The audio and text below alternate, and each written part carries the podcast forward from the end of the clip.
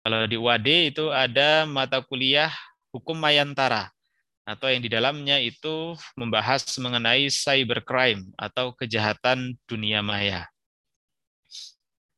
Itu sedikit pengantar sebagai perkenalan. Ya silakan suatu saat kalau ada kesempatan bisa silaturahim ke rumah di Jalan Kaliurang kilometer 11. Beberapa santri juga pernah ada yang ke rumah. Oke, saya kira cukup itu perkenalannya. Saya akan masuk ke materi pengantar. Ini gabungan ya berarti ya. Ada dua kelas ya, UAD dan UMY ya? Ya, Ustaz. Ya, betul ya, gabungan UAD dan UMY. Sama dengan yang Putri. Ya, sebelum saya masuk ke materi mengenai fikih jinayat, jadi saya tidak akan melakukan pembahasan terkait dengan fikih jinayat yang ada di dalam satu kitab tertentu. Sekalipun sebenarnya kalau mau mengkaji kitab yang paling bagus terkait dengan fikih jinayat, itu adalah kitab yang ditulis oleh Abdul Qadir Audah, At-Tashri Al-Jinai Al-Islami. Silahkan nanti bisa dibaca. Sudah ada versi PDF-nya juga kalau nggak salah. Saya ada yang versi cetak, tapi kalau PDF-nya belum punya. Itu adalah referensi fikih jinayat yang sejauh saya tahu itu paling bagus, paling komprehensif. Tidak ada selain itu yang khusus membahas mengenai fikih jinayat selengkap kitab yang ditulis oleh Abdul Qadir Audah. Maka kalau ada santri yang mengambil risalah pembahasannya fikih jinayat, itu biasanya saya pembimbingnya harus mengambil referensi utamanya itu dari kitab karya Abdul Qadir Audah. Dan fikih jinayat itu sangat terkait dengan makosid syariah. Nah, kalau makosid syariah itu banyak kitab-kitab yang bisa dijadikan referensi. Misalnya yang melakukan sistematisasi terhadap konsep maslahat itu adalah Asyatibi dengan Al-Muwafaqat fi Usulis Syariah. Meskipun Asyatibi bukan merupakan yang pertama memunculkan konsep maslahat atau makosid, akan tetapi Syatibi itu orang pertama yang melakukan sistematisasi terkait dengan makosid syariah, yaitu konsep maslahat. Ya, saya akan membahas bagaimana konteks hukum pidana Islam dalam posisi atau kedudukan hukum pidana di Indonesia. Artinya apa ya yang akan kita bahas itu banyak terkait dengan hukum pidana dalam konteks keindonesiaan. Sekaligus ya tidak bisa kita hindari fikih jinayat yang ada di dalam kitab-kitab itu juga perlu kita bahas. Tetapi itu bukan menjadi konsen utama. Konsen utamanya ada pada alasan filosofis dari pengaturan fikih jinayat. Misalnya apa? Misalnya yang sering kali diserang oleh orientalis adalah adanya syariat prisos di mana dianggapnya kisos itu justru menyuburkan rasa balas dendam. Karena apa? Karena jiwa harus dibalas dengan jiwa. Tangan dibalas dengan tangan. Telinga dibalas dengan telinga.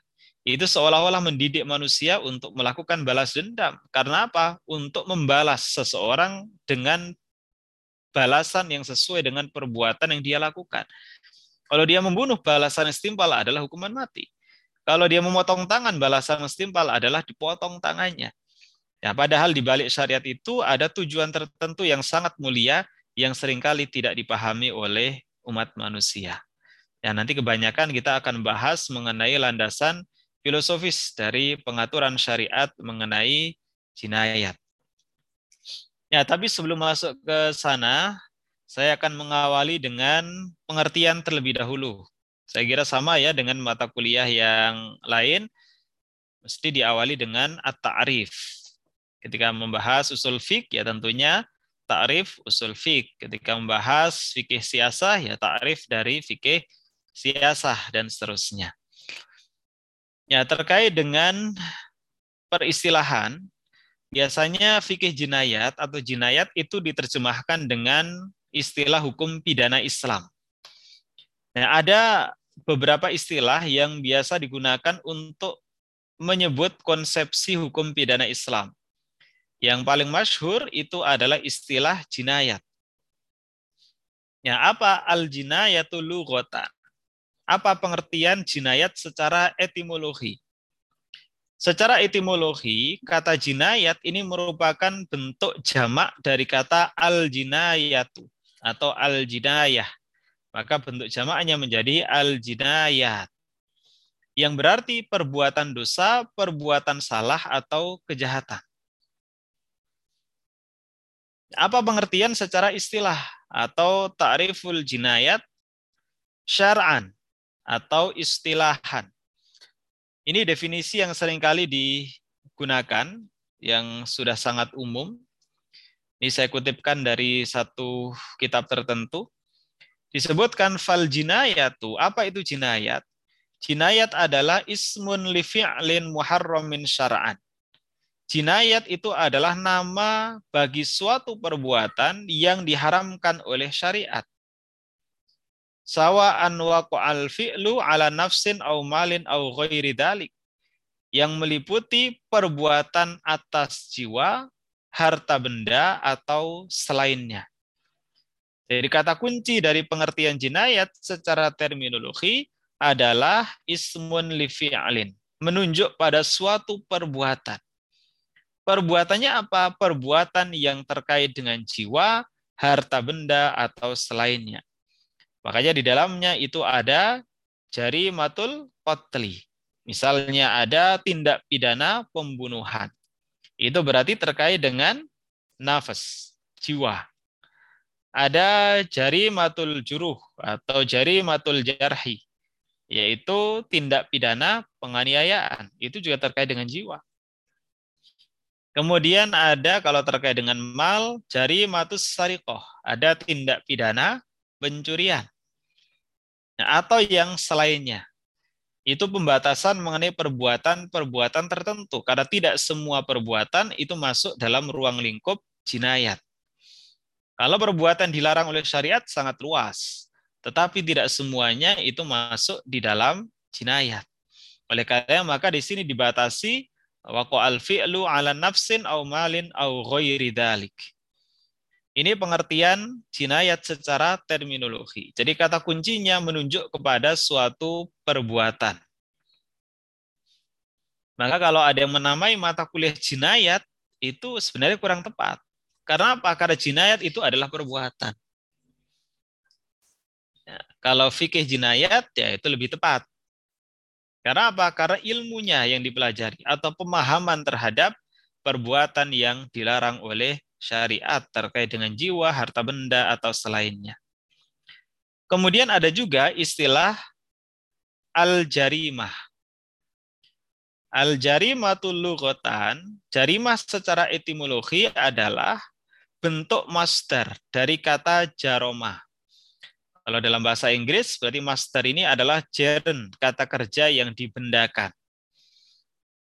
Yang berarti berbuat salah atau berbuat dosa. Sehingga kata al-jinayat dengan kata al-jarimah itu secara bahasa memiliki padanan makna. Yang artinya sama-sama perbuatan dosa, perbuatan salah, dan semacamnya. Nah, yang membedakan adalah pengertian secara terminologi atau secara istilah. Ini yang sudah sangat masyhur juga, definisi yang sering kali dikutip dalam berbagai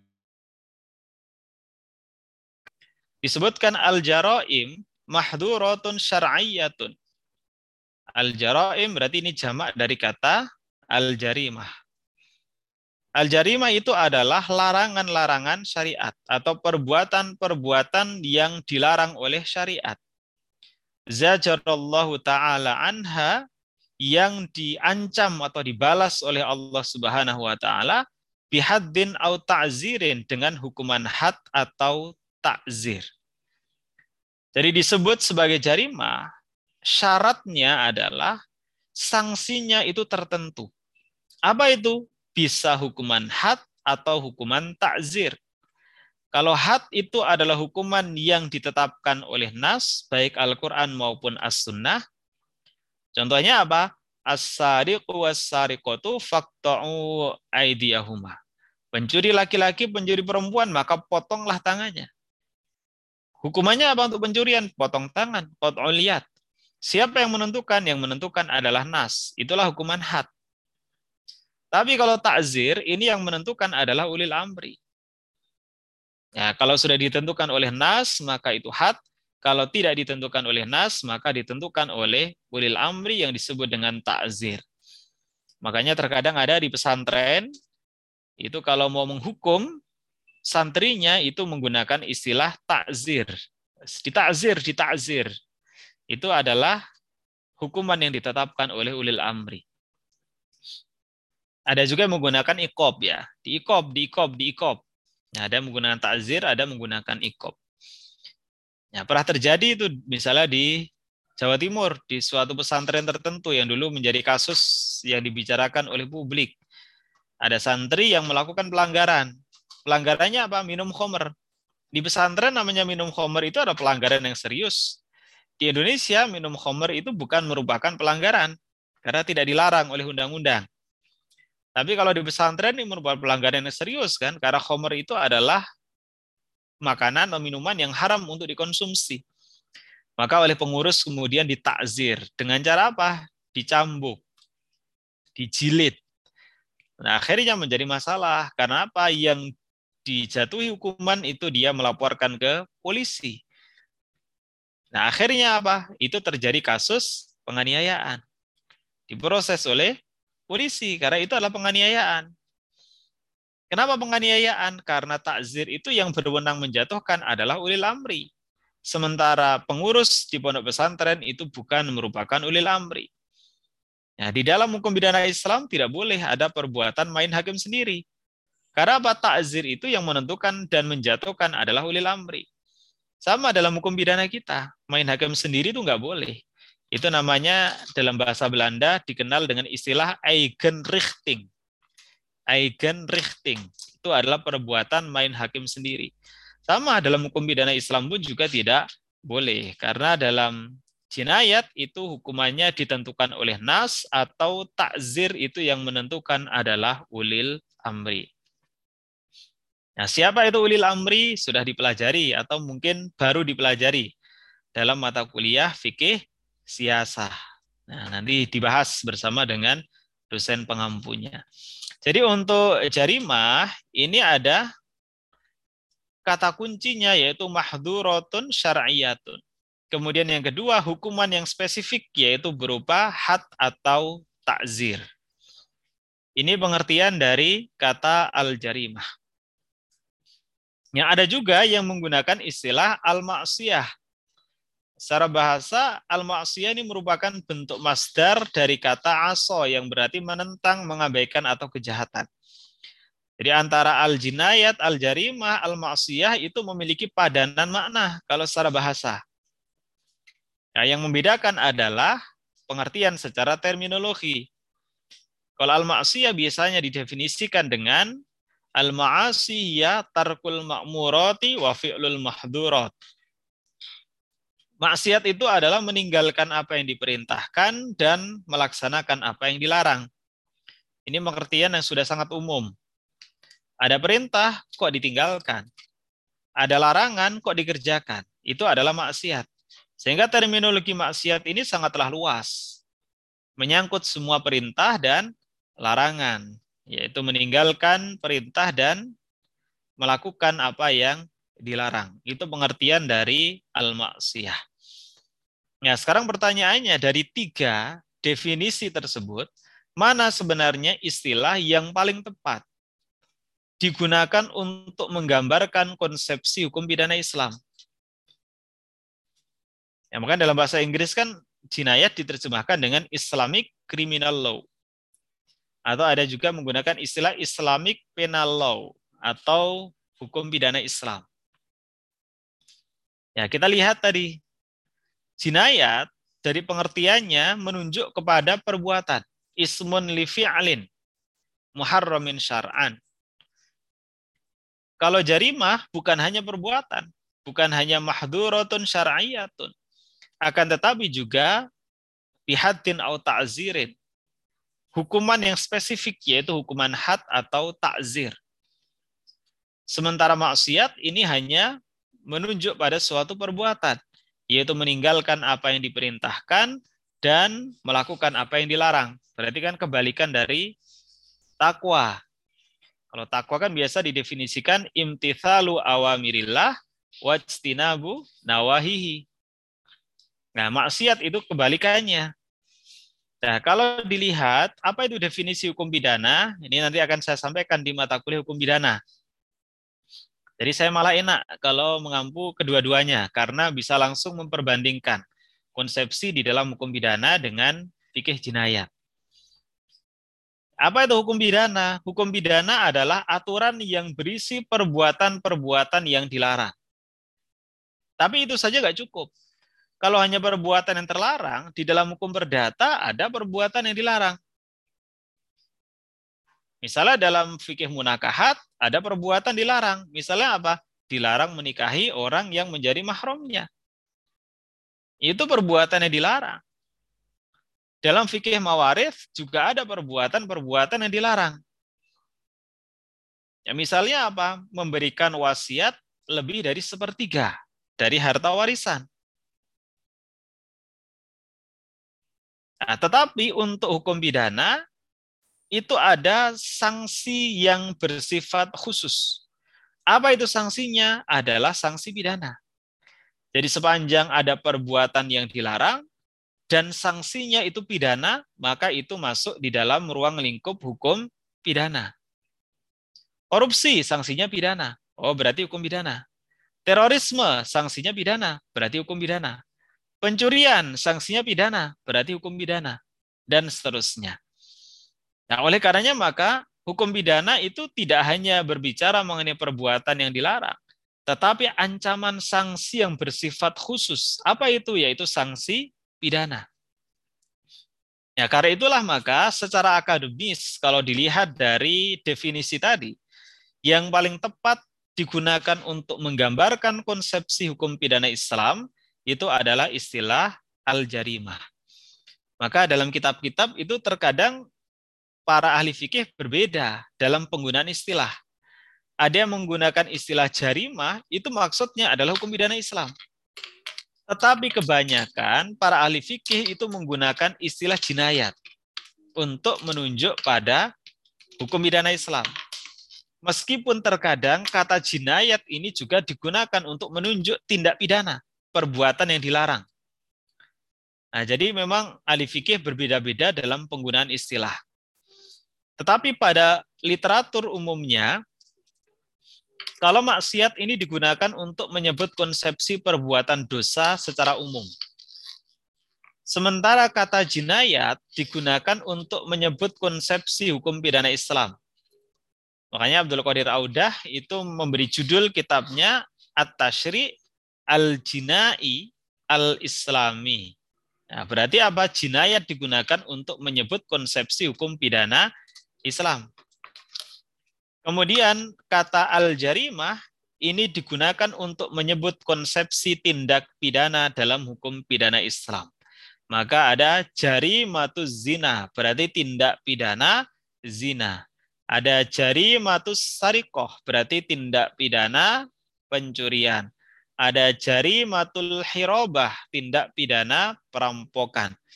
Ada jarimatul bagyi, berarti tindak pidana pemberontakan atau makar. Seringkali orang menyebut dengan istilah bugot. Nah, salah.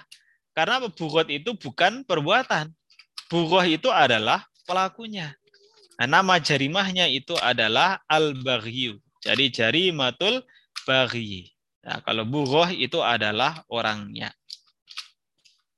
Nah, maka dalam mata kuliah fikih jinayat kita menggunakan istilah yang umum saja di dalam literatur agar nanti tidak kesulitan karena kan kita harus banyak membaca.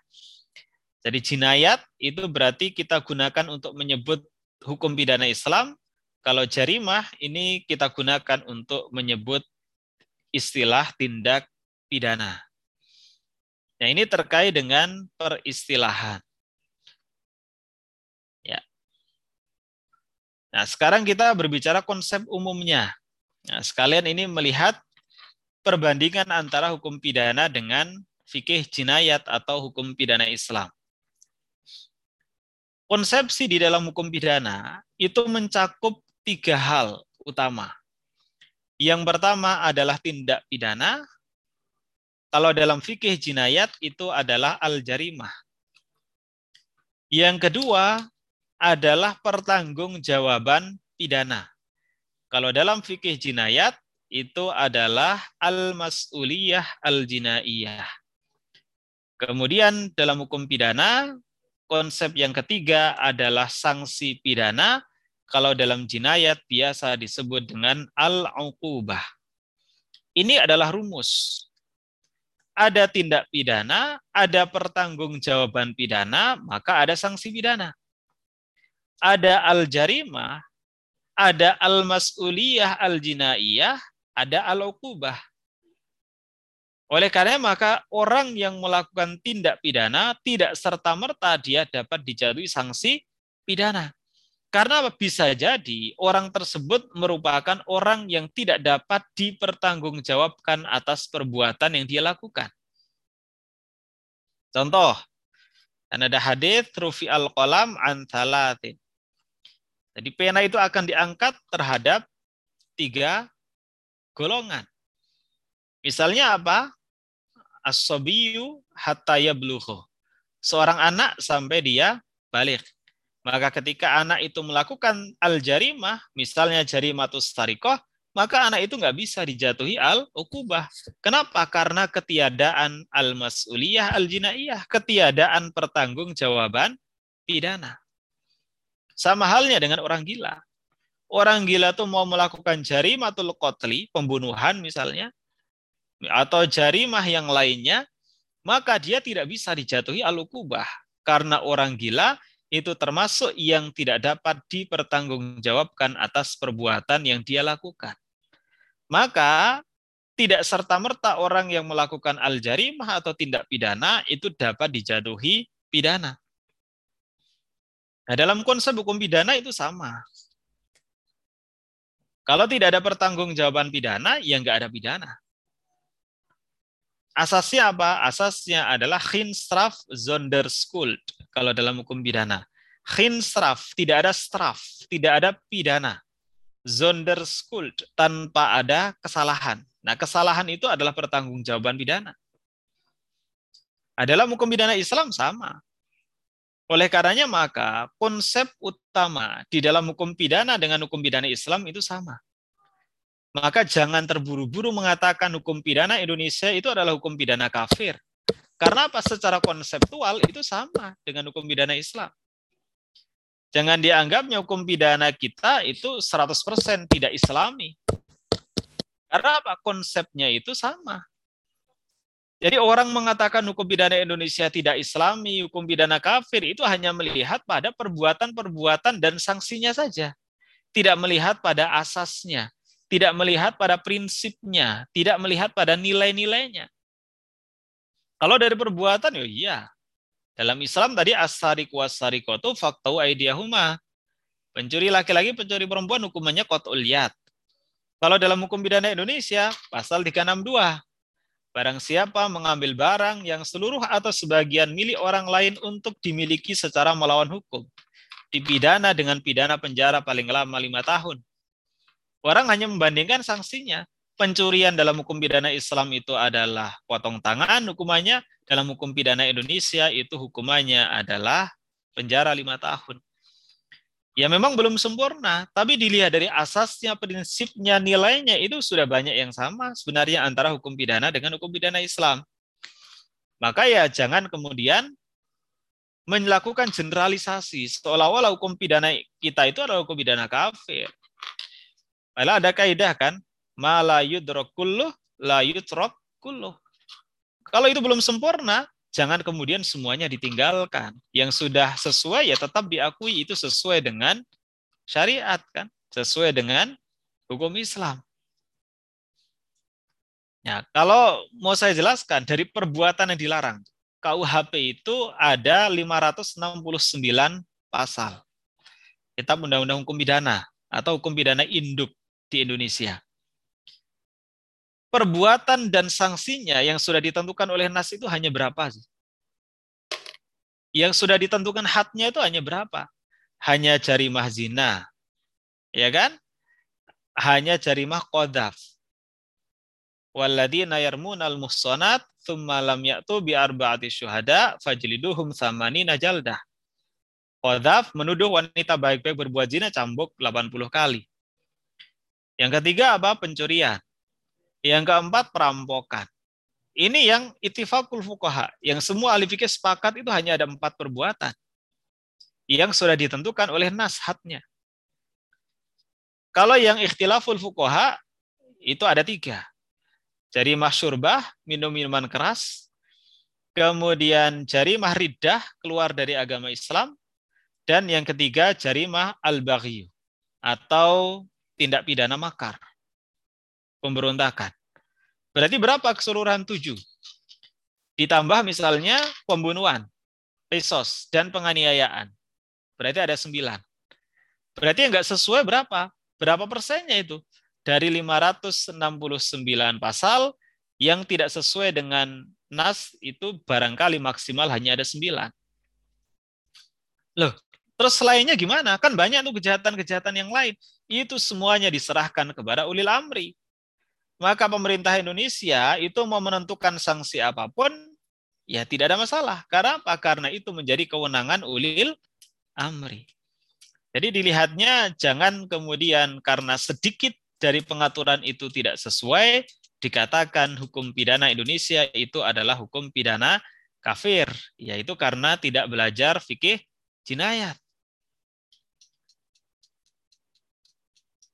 Ya, kalau belum sempurna ya wajar.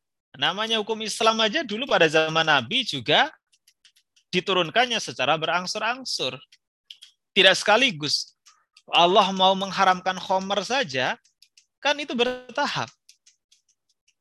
Awalnya nggak boleh mendekati sholat ketika dia sedang mabuk. La taqrabus sholata wa antum sukaro misalnya.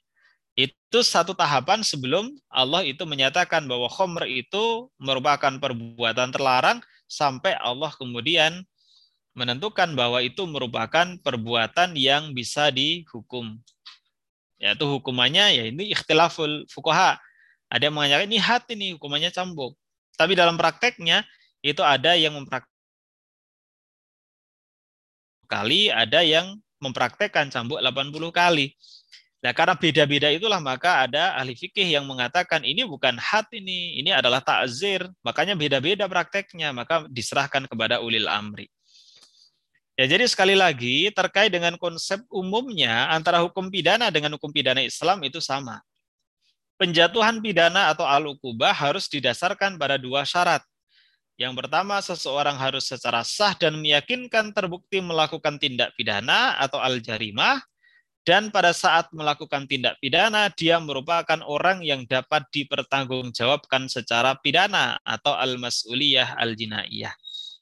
Bedanya apa? Kalau al-jarimah itu menyangkut perbuatan, kalau al-mas'uliyah al-jinaiyah itu menyangkut pelakunya, keadaan pelakunya. Nah, maka kalau al-jarimah itu bersifat konkret, perbuatannya jelas. Makanya ada pembuktian secara sah dan meyakinkan. Orang mencuri, zina, menganiaya, membunuh itu kan jelas, konkret.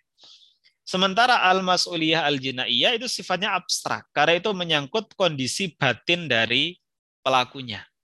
Dia sengaja atau lalai, dia itu akalnya sehat atau tidak, dia itu jiwanya sehat atau tidak, itu kan hal yang abstrak karena itu ada pada diri pelakunya. Itu bedanya antara al-jarimah dengan al-mas'uliyah al-jinaiyah.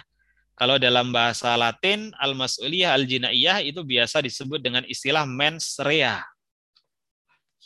Kalau dalam bahasa Inggris biasa disebut dengan guilty mind. Guilty mind atau kesalahan batin.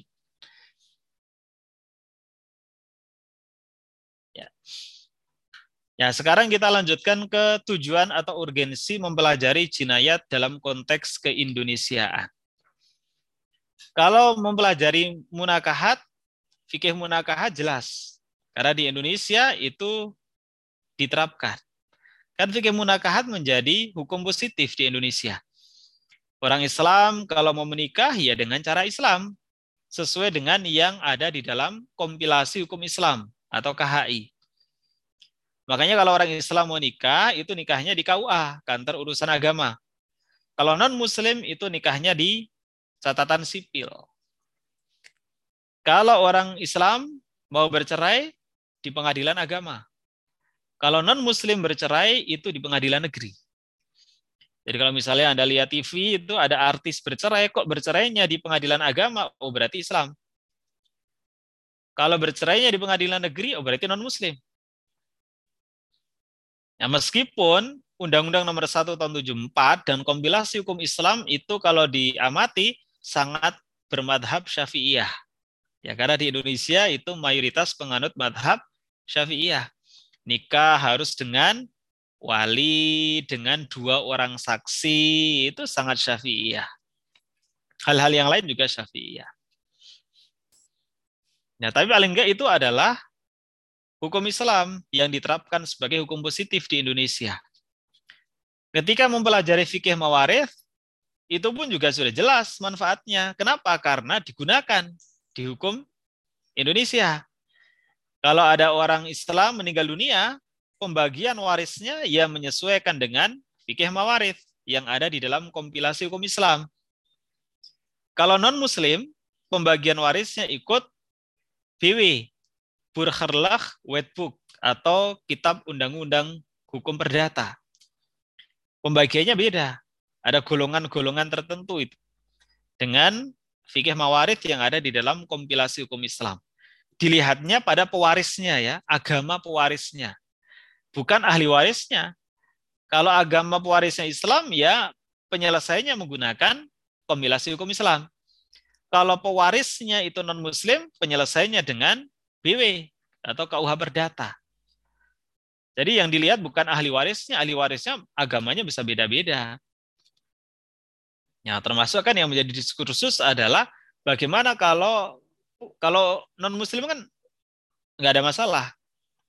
Yang meninggal non muslim itu ahli waris muslim tetap dapat harta warisan seperti ahli waris yang lain kan sama, nggak melihat memperlihat melihat agama. Tapi kalau dalam fikih mawarid kan beda. Nah, bagaimana kalau ahli warisnya itu non-muslim? Kan harusnya tidak berhak untuk mendapatkan harta warisan. Nah, makanya kemudian ada ijtihad. Ada yang namanya wasiat wajibah. Nah, itu nanti dipelajari di mata kuliah fikih mawarif. Ya, sama dengan muamalat. Muamalat kan sekarang juga di, menjadi hukum positif Indonesia. Ekonomi syariah. Jadi sekarang kalau ada sengketa ekonomi syariah, penyelesaiannya itu di pengadilan agama. Kalau dulu di pengadilan agama didominasi kasus cerai. Tapi sekarang itu sangat banyak penyelesaian mengenai perselisihan di dalam ekonomi syariah. Misalnya perselisihan di perbankan syariah, di asuransi syariah, di koperasi syariah. Itu penyelesaian menggunakan hukum ekonomi syariah sudah menjadi hukum positif di Indonesia. Nah sekarang kalau jinayat, ini belum menjadi hukum positif di Indonesia. Ada orang mencuri di penjara, tidak dipotong tangan. Ada orang zina, ah, apalagi zina, ini pengaturannya sudah beda lagi. Kalau dalam hukum positif Indonesia, kalau yang zina itu adalah perjaka dan perawan, atau orang yang tidak punya hubungan perkawinan dengan orang lain, maka itu bukan tidak pidana. Bukan tidak pidana tuh boleh saja. Sama dengan di Eropa. Di Eropa kan gitu. Ya karena hukum pidana kita kan hukum pidana warisan Belanda. Hukum pidana kita, KUHP kita itu masih berbahasa Belanda loh ya. Jadi belum berbahasa Indonesia. Kalau menggunakan pasal-pasal bahasa Indonesia itu adalah terjemah dari KUHP. Karena KUHP kita itu masih berbahasa Belanda dan tidak ada terjemah resminya. Itu yang menerjemahkan para ahli. KUHP kita itu dari WVSNI namanya. Wetbook van Strafrecht for Netherlands India yang dulu diperkenalkan oleh kolonial Belanda di Indonesia tahun 1918. Kemudian berdasarkan asas konkordansi dijadikanlah sebagai kitab undang-undang hukum pidana. Maka kalau Anda itu lihat berita kok ada pemain bola belum menikah tapi sudah punya anak. Iya banyak di Eropa punya anak dulu baru menikah. Itu sudah hal yang biasa. Kenapa? Itu untuk menguji. Benar-benar cinta atau tidak? Atau hanya ingin memanfaatkan harta dari suaminya saja? Karena apa? Kalau sudah terjadi perkawinan, ada konsekuensi pembagian harta ketika terjadi perceraian.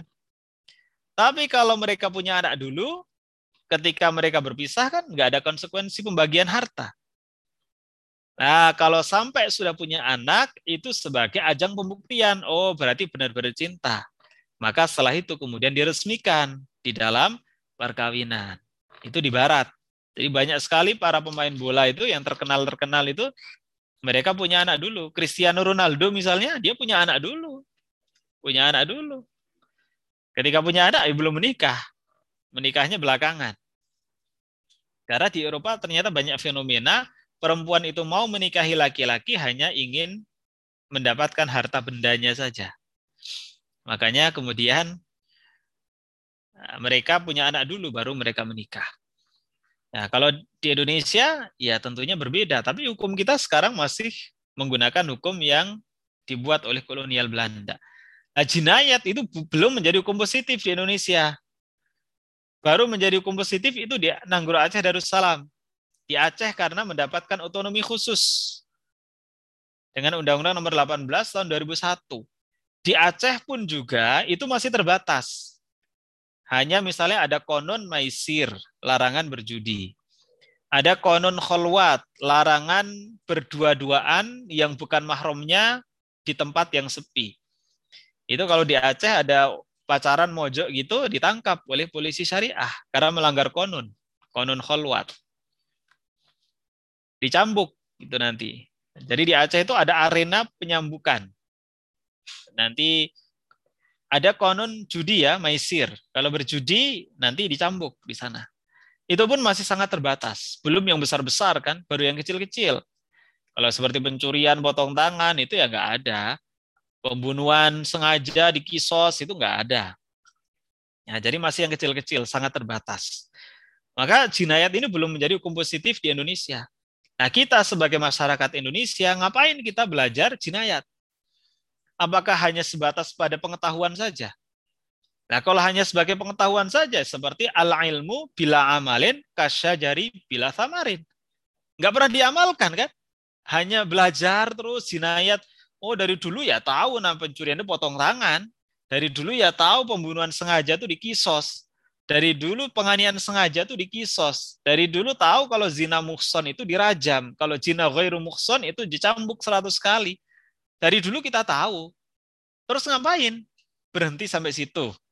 Ya menjadi tadi al ilmu bila amalin jari bila samarin kan. Nggak ada gunanya.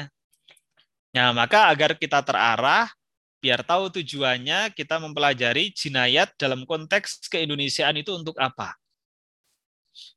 Karena kalau Muhammadiyah itu sudah nggak konsen ke pembentukan Islamic State. Muhammadiyah itu nggak pernah berhasrat untuk mendirikan negara Islam. Tapi sudah menganggap bahwa Pancasila itu adalah final.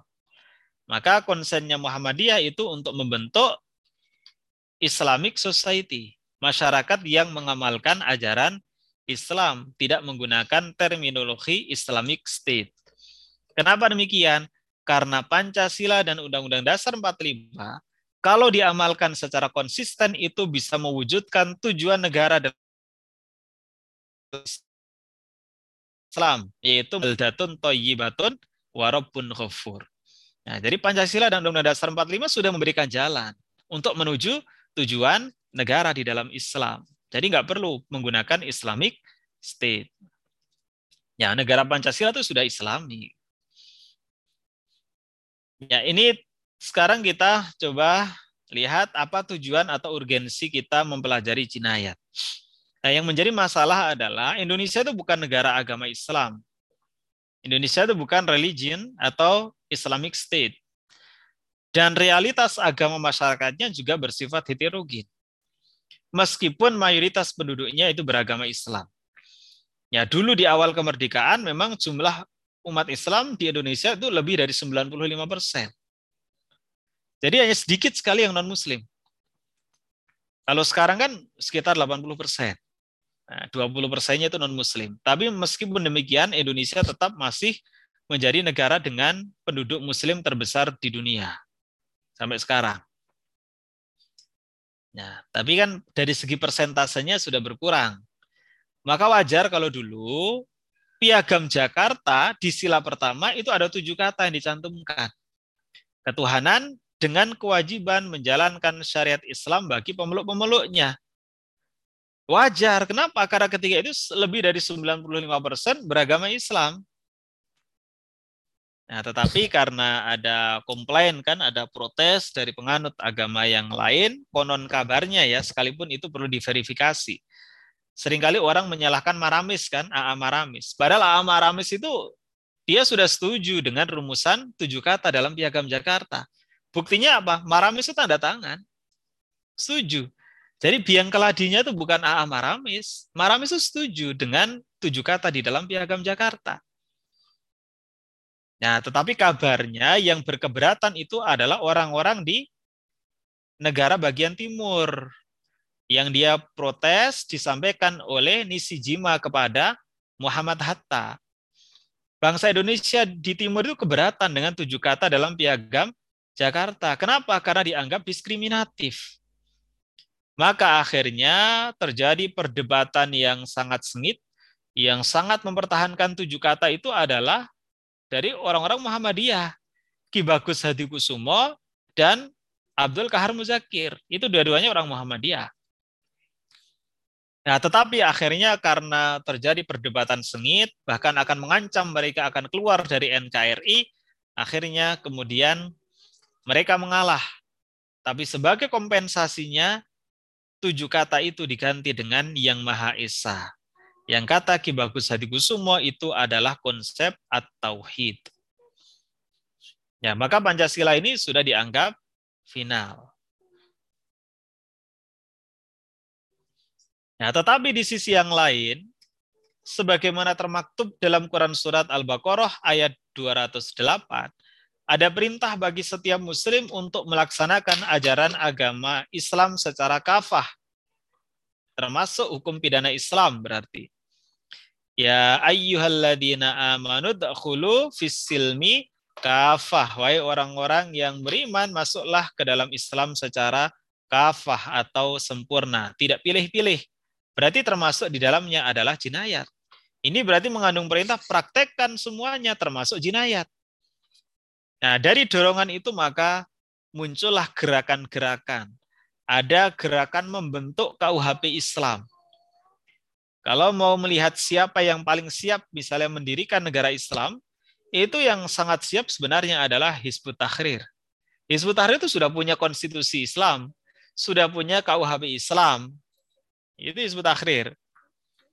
Sekalipun ya menurut saya Hizbut Tahrir itu adalah kelompok utopis. Kelompok yang mimpi di siang bolong untuk membentuk kekhalifahan. Kalau zaman dulu ya ajar, zaman Nabi, Khulafa Urasyidin belum ada negara. Ya jelas khilafah Islamiyah. Lah sekarang dunia ini sudah terpecah menjadi banyak negara. Setiap negara punya kedaulatan. Kok mau bentuk khilafah Islamiyah? Itu adalah mimpi di siang bolong. Ya, tetapi bukan berarti kemudian bisa dibubarkan seenaknya oleh penguasa. Nah, penguasa membubarkan itu juga merupakan pelanggaran. Karena apa? Itu perbuatan yang sewenang-wenang. Ya. Ada gerakan membentuk KUHP Islam. Kalau KUHP Islam berarti KUHP yang berlaku untuk seluruh penduduk Indonesia, baik muslim maupun non-muslim. Sama seperti Nabi Muhammad kan di Madinah dulu kan memberlakukan ketentuan hukum Islam termasuk hukum pidana Islam kan untuk semua agama. Nasrani, Yahudi itu semuanya juga tunduk kepada hukum pidana Islam. Kalau mereka mencuri ya potong tangan. Ada juga gerakan membentuk kompilasi hukum pidana Islam. Kalau kompilasi kan seperti sekarang, KHI, kompilasi hukum Islam. Kalau sekarang KHI kan isinya hanya hukum perkawinan, hukum waris, dan wakaf. Nah, mau ditambah satu lagi yaitu kompilasi hukum pidana Islam. Berarti yang muslim nanti menggunakan kompilasi hukum pidana Islam, yang non-muslim itu menggunakan KUHP. Nah, tapi dari orang Islam sendiri juga tidak semuanya sepakat kan menerapkan ketentuan hukum pidana Islam kan seperti ngeri. Yang ngeri bagi orang yang sudah ada niatan untuk melakukan kejahatan ya. Bayangkan kan orang membunuh dengan sengaja di kisos. Orang mencuri potong tangan. Orang merampok bisa dipotong kaki dan tangannya secara bersilang. Dan seterusnya. Orang zina dirajam. Badannya ditanam, nongol kepalanya, lempari batu sampai mati. Ngeri sekali. Nah itu kan menakutkan bagi orang sudah punya pikiran ingin melakukan kejahatan. Kalau seperti kita nggak ada pikiran melakukan itu kan nggak ada masalah. Mau pencuri potong tangan, mau nggak ada keinginan mencuri, ngapain takut kan? Ya orang kan takut karena berarti ada keinginan untuk melakukan itu. Ada juga yang memunculkan perda-perda berbasis syariat Islam. Ini disertasinya Pak Haidar Nasir mengenai perda syariat. Jadi setelah otonomi di berbagai daerah itu lahir perda-perda syariat. Di Tangerang, di Solo, terutama di daerah-daerah yang Islamnya kental, ini banyak kan di Sumatera. Itu di sana ada perda syariat. Dan ternyata perda syariat itu juga dijadikan sebagai alat untuk kampanye. Kan Islamnya kental di sana.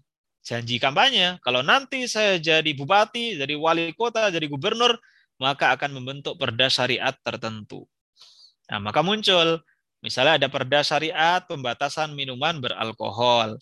Ada perda syariat tentang busana muslim muslimah. Itu ada di Solok. Kemudian ada perda syariat tentang anti pelacuran dan seterusnya. Ya itu kenapa muncul? Ya karena dorongan Quran Surat Al-Baqarah 208. Orang Islam berkeinginan melaksanakan hukum Islam secara sempurna termasuk jinayat. Nah yang menjadi persoalan adalah hukum pidana Islam itu adalah hukum publik. Beda dengan munakahat, mawaris, tadi ya, ekonomi syariah, itu adalah hukum privat. Kalau hukum privat dari dulu itu sesuai dengan agama masing-masing. Dari dulu zaman Nabi pun, kalau ada orang Yahudi mau nikah, ya dengan cara sesuai agama yang mereka anut. Ada orang Nasrani mau nikah, ya sesuai dengan agama yang mereka anut. Jadi bukan hal yang spesial. Karena apa ya? Karena memang dari dulu begitu. Dalam hukum privat itu ya menganut agama masing-masing. Tapi kalau hukum pidana itu hukum publik. Orang Yahudi Nasrani di Madinah dulu ya tunduk terhadap jinayat. Tidak sesuai memilih dengan agama masing-masing.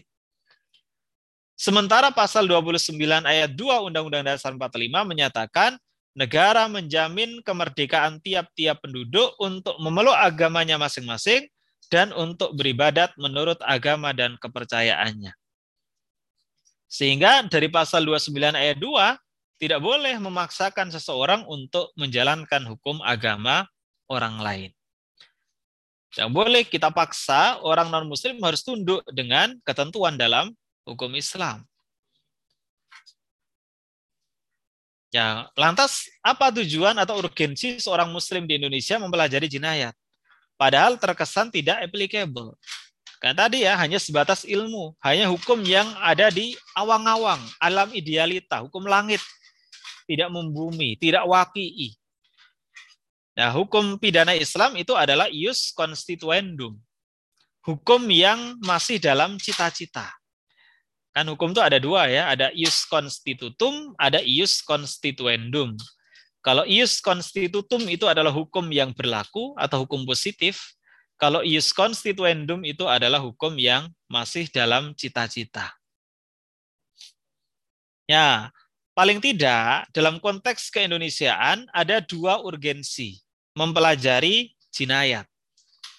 Yang pertama adalah tujuan atau urgensi secara akademis Tujuan mempelajari hukum pidana Islam adalah untuk menemukan nilai, asas, atau prinsip hukum pidana Islam untuk apa?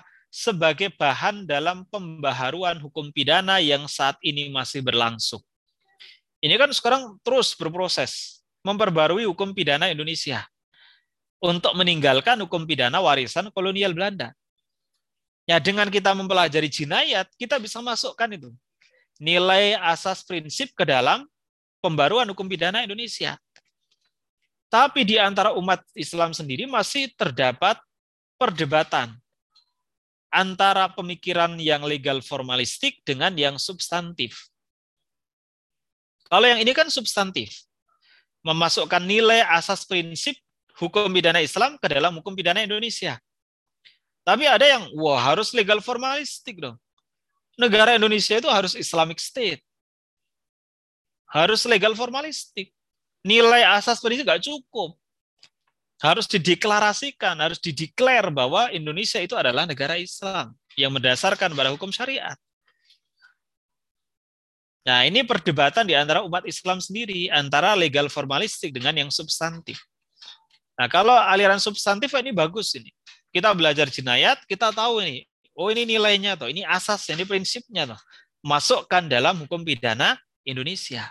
Tidak terasa ternyata sudah mengadopsi ketentuan hukum pidana Islam. Nah, contoh.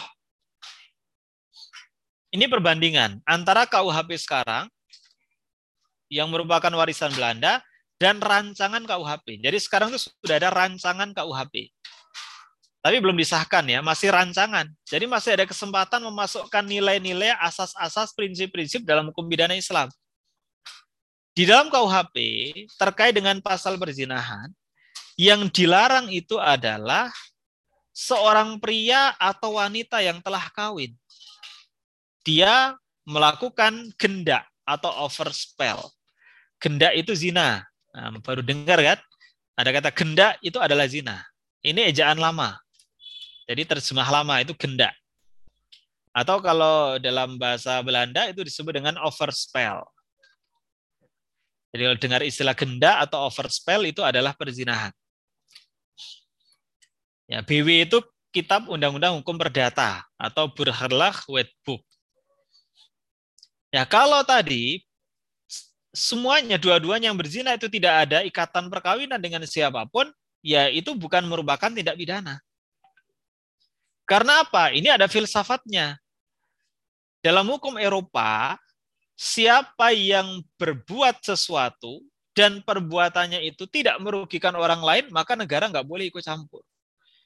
Kalau negara ikut campur, itu negara melakukan pelanggaran HAM. Di dalam perzinahan, kalau semuanya itu tidak ada ikatan perkawinan dengan orang lain, itu kan nggak ada yang dirugikan. Karena zina itu antarodin. Zina itu saling ridho kan. Kalau nggak ridho namanya perkosaan. Kalau berzina kan saling ridho mereka. Sama-sama suka. Siapa yang dirugikan? Tidak ada. Mereka free, nggak punya pasangan kok. Kalau tidak ada yang dirugikan, maka negara nggak boleh ikut campur. Kalau negara ikut campur, negara melanggar HAM. Jadi negara hanya boleh turun tangan atas perbuatan yang merugikan orang lain. Maka di sana homoseksual, lesbi, ya biasa. Kenapa? Orang mau pilih pasangan dari jenis kelamin yang sama kan suka-suka dia. Kok dia mencintai yang sesama jenis, kok nggak boleh oleh negara? Emang siapa yang dirugikan? Dari homoseksual, dari lesbi. Kan tidak ada yang dirugikan. Kalau nggak ada yang dirugikan, negara nggak boleh ikut campur. Nah inilah yang kemudian masuk ke dalam KUHP. Nah sementara dalam rancangan KUHP ini kita coba. Karena dasar kita adalah Pancasila, sila pertama ketuhanan yang Maha Esa. Maka hukum yang diterapkan di Indonesia itu nggak boleh lepas dari hukum agama. Nah inilah hasil perjuangan dari umat Islam. Jadilah pasal 417. Apa bunyinya? setiap orang yang melakukan persetubuhan dengan orang yang bukan suami atau istrinya. Ini berarti zina muhson atau zina ghairu muhson. Sama. Mau dia sudah berpasangan atau belum berpasangan, tetap kalau bersetubuh dengan orang yang bukan suami atau istrinya, itu adalah berzinahan. Ya dari sisi nilai prinsip asas masuk kan? Sekalipun dari sisi sanksinya itu belum. Ya bertahap dong, dikit-dikit. Jangan langsung sekaligus, oh, resisten orang non-muslim kalau sekaligus. Ya dikit-dikit. Ini sudah masuk kan pasal 417. Sekalipun yang menentang itu banyak, termasuk UGM. UGM itu menentang pasal 417. Minta balik lagi ke pasal 284 ayat 1 KUHP. Ya, sekuler kan berarti kan? Sekuler. Fakultas Hukum UI kirim rancangan secara resmi yang mendukung ketentuan pasal 417 dengan berbagai argumentasinya. Nah, ini nampaknya akan dipertahankan karena dikawal oleh umat Islam untuk pasal 417. Nah, kalau ini sampai hilang, wah ini harus diperjuangkan. Kemudian pasal 420 ayat 1. Setiap orang yang melakukan perbuatan cabul terhadap orang lain yang berbeda atau sama jenis kelaminnya. Sudah mulai memasukkan perbuatan nah, liwat kan, homoseksual. Kalau sekarang tidak ada. Coba nanti Anda misalnya main ya ke mana? Sunmore. Udah pernah ke Jogja belum? Atau daring terus nih dari semester 1. Kalau pernah ke Jogja main ke Sunmore, Sunday morning itu banyak Nah, laki-laki uh, metroseksual ya. Yaitu kalau Anda dicolek-colek sama mereka, udah ada pasalnya. Anda mau lapor polisi, udah ada pasalnya. Karena pelecehan seksual itu hanya laki-laki terhadap perempuan. Kalau laki-laki terhadap laki-laki, tidak ada. Loh, mereka jenis kelaminnya laki-laki kok. Hanya pakaiannya yang perempuan. Makanya disebut metroseksual atau disebut dengan transgender. Kok transgender? Ya, karena gender aslinya itu laki-laki yang dia nampakkan adalah perempuan, makanya transgender. Ya, kita, diupayakan masuk, akhirnya masuk dalam pasal 420 ayat 1. Jadi kalau ada banci, bencong, goda laki-laki melakukan perbuatan cabul misalnya, maka itu bisa dikenakan pasal 420 ayat 1. Ya, ini dari sisi asas prinsip nilai sudah sesuai dengan ketentuan hukum pidana Islam. Ya ini dihargai, berarti apa? Ada perkembangan. Lumayan ada hasilnya kan? Ada hasilnya. Ilmu fikih jinayatnya nggak berhenti di ilmu pengetahuan, tapi sudah dimasukkan di dalam rancangan KUHP. Setelah diperjuangkan, maka tinggal mengawal agar goal ini sampai dengan akhir. Nah, ini adalah bagian dari jihadnya akademisi dan praktisi yang konsen terhadap hukum pidana Islam. Ya, ini dari sisi akademis. Kemudian yang kedua, dari sisi praktis. Nilai asas atau prinsip hukum pidana Islam dapat menjadi landasan penegakan hukum yang islami. Salah satunya adalah hukum yang berkeadilan. Nah, jadi bisa jadi undang-undangnya itu enggak islami. Tetapi cara menerapkannya itu islami. Itu ada contohnya. Misalnya putusan Hakim Bismar Sirgar yang menerapkan pasal penipuan terhadap seorang pria yang menggauli wanita dan meninggalkannya. Ini putusannya sangat terkenal. Nah, coba kita lihat ya. Ini ada di putusan Pengadilan Tinggi ya, Medan. Nomor 144 tahun 83. Ya, hakimnya adalah Hakim Bismar Sirgar. Bagaimana kasusnya? Ada seorang laki-laki namanya mertua Raja Sidabutar. Ini nama ya, bukan mertua itu status, bukan. Tapi namanya memang abang mertua. Jadi mertua Raja Sidabutar. Dia berjanji akan menikahi seorang gadis setelah ia melakukan hubungan seksual. Jadi dia janji, kalau kamu mau hubungan seksual, nanti aku akan nikahi kamu. Jangan khawatir. Kalau kamu hamil, anakmu akan lahir ada bapaknya. Tapi setelah terjadi hubungan seksual, mertua Raja Sidabutar ini ikar janji. Sehingga sang gadis tersebut merasa kecewa dan merasa ditipu. Akhirnya gadis itu melaporkan ke polisi Akhirnya kasus itu bergulir sampai pengadilan. Salah satu yang digunakan oleh jaksa penuntut umum untuk menuntut adalah pasal 378 tentang penipuan. Ya, padahal masalahnya apa? Di dalam pasal penipuan itu harus sudah timbul akibat berupa penyerahan barang. Penyerahan barang sesuatu. Jadi kalau ada orang berbohong, kok belum ada penyerahan barang, itu belum penipuan. Contoh, saya menawarkan nih, ini HP original ini, ini masih baru. Siapa yang mau beli? 2 juta aja, nggak usah mahal-mahal. Kalau hanya itu saja, dia belum menipu. Meskipun ini adalah barang KW. Tapi begitu Anda membeli, serahkan duit, maka itulah terjadi penipuan. Jadi kalau orang baru tawar-tawar itu belum bisa dia diproses karena penipuan. Kan banyak tuh orang tawar-tawar barang KW tapi eh barang KW tapi dia mengakunya sebagai original. Itu belum penipuan. Tapi kalau sudah dibeli, ya itu baru penipuan karena sudah ada penyerahan barang. Sudah ada korbannya kan? Kalau dia baru tawar-tawar belum ada korbannya. Victimless, tanpa korban.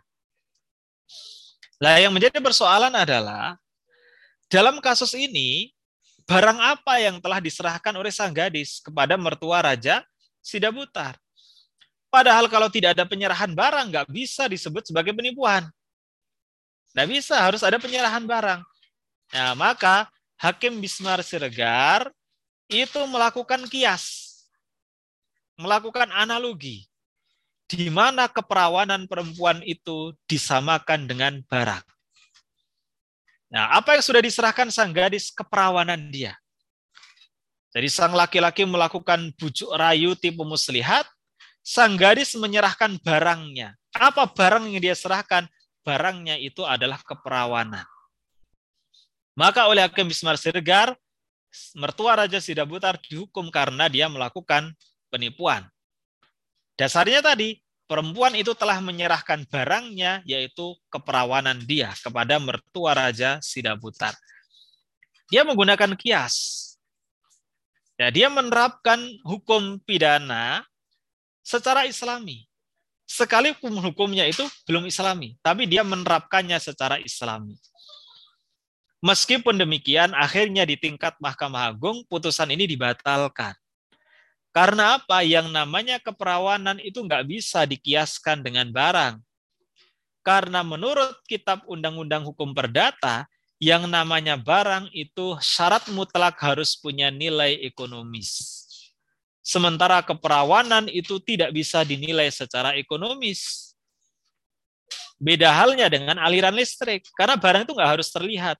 Ada tangible dan ada intangible. Ada barang yang terlihat, ada yang tidak terlihat. Asalkan punya nilai ekonomis.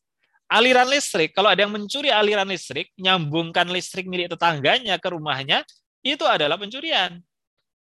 Karena aliran listrik itu adalah barang yang sifatnya intangible, tidak nampak, kan punya nilai ekonomis. Ya, ini contoh.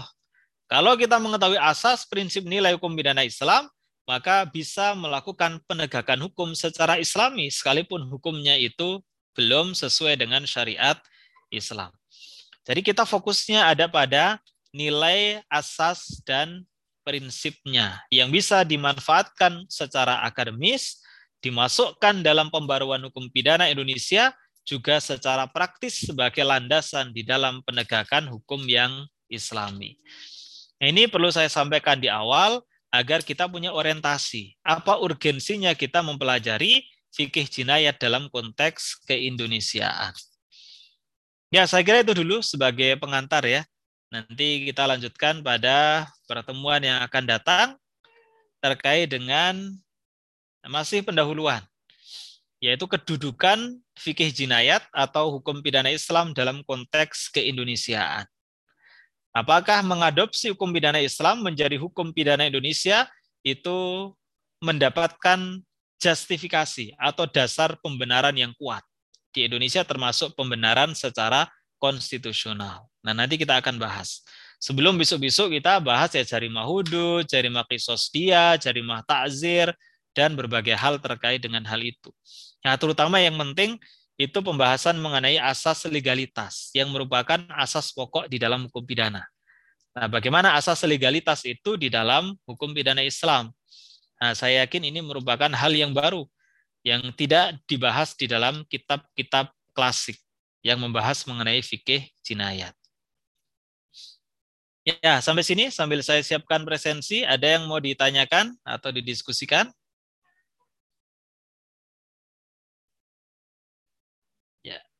Silakan kalau sambil ada yang mau didiskusikan.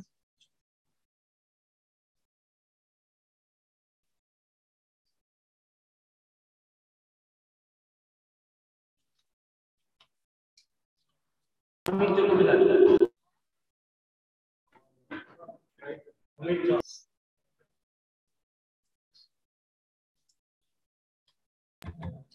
mau jawab?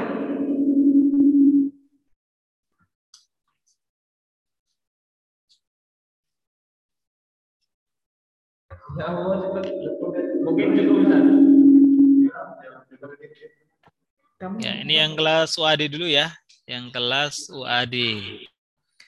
Ahmad Hafid. Ada Ahmad Hafid? Ada nggak?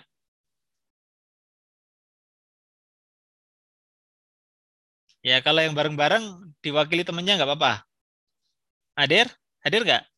Oh, hadir, hadir. Ya, oke, terlihat. Ahmad Saidi? Saidi hadir Ustaz. Hadir. Hadir Ustaz. Ahmad Zakwan? Hadir Ustaz. Hadir. Arman Nurdin? Hadir Ustaz. Hadir. Badru Tamam? Hadir Ustaz. Hadir. Muhammad Jihan? Hadir Ustaz. Hadir. Muh Akmal? Hadir Ustaz. Hadir. Muhammad Kosan?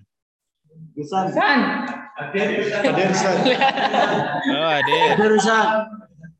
Ini yang bareng-bareng di mana? Di Kaliurang? Ustaz. Di Kaliurang Ustaz. Kaliurang ya? Oh, dekat tuh rumah saya. Ya Ustaz, jalan-jalan. Ya, jalan-jalan ke rumah ya. Jauh Ustaz. Muhammad Nur Faizi. Hadir Ustaz. Hadir. Muhammad Rausan. Hadir Ustaz. Hadir. Rifan Aditya. Hadir Ustaz. Hadir. Ini ada yang masih di rumah? Ada yang orang. Oh, ada ya? Ada. Oh, ada. Kenapa enggak datang aja ke, ke UTM? Sakit Ustaz. Kemarin sakit. Oh, sakit ya? Ya. Mudah-mudahan segera pulih kembali ya. Amin. Amin. Bisa bareng sama teman-temannya. Amin.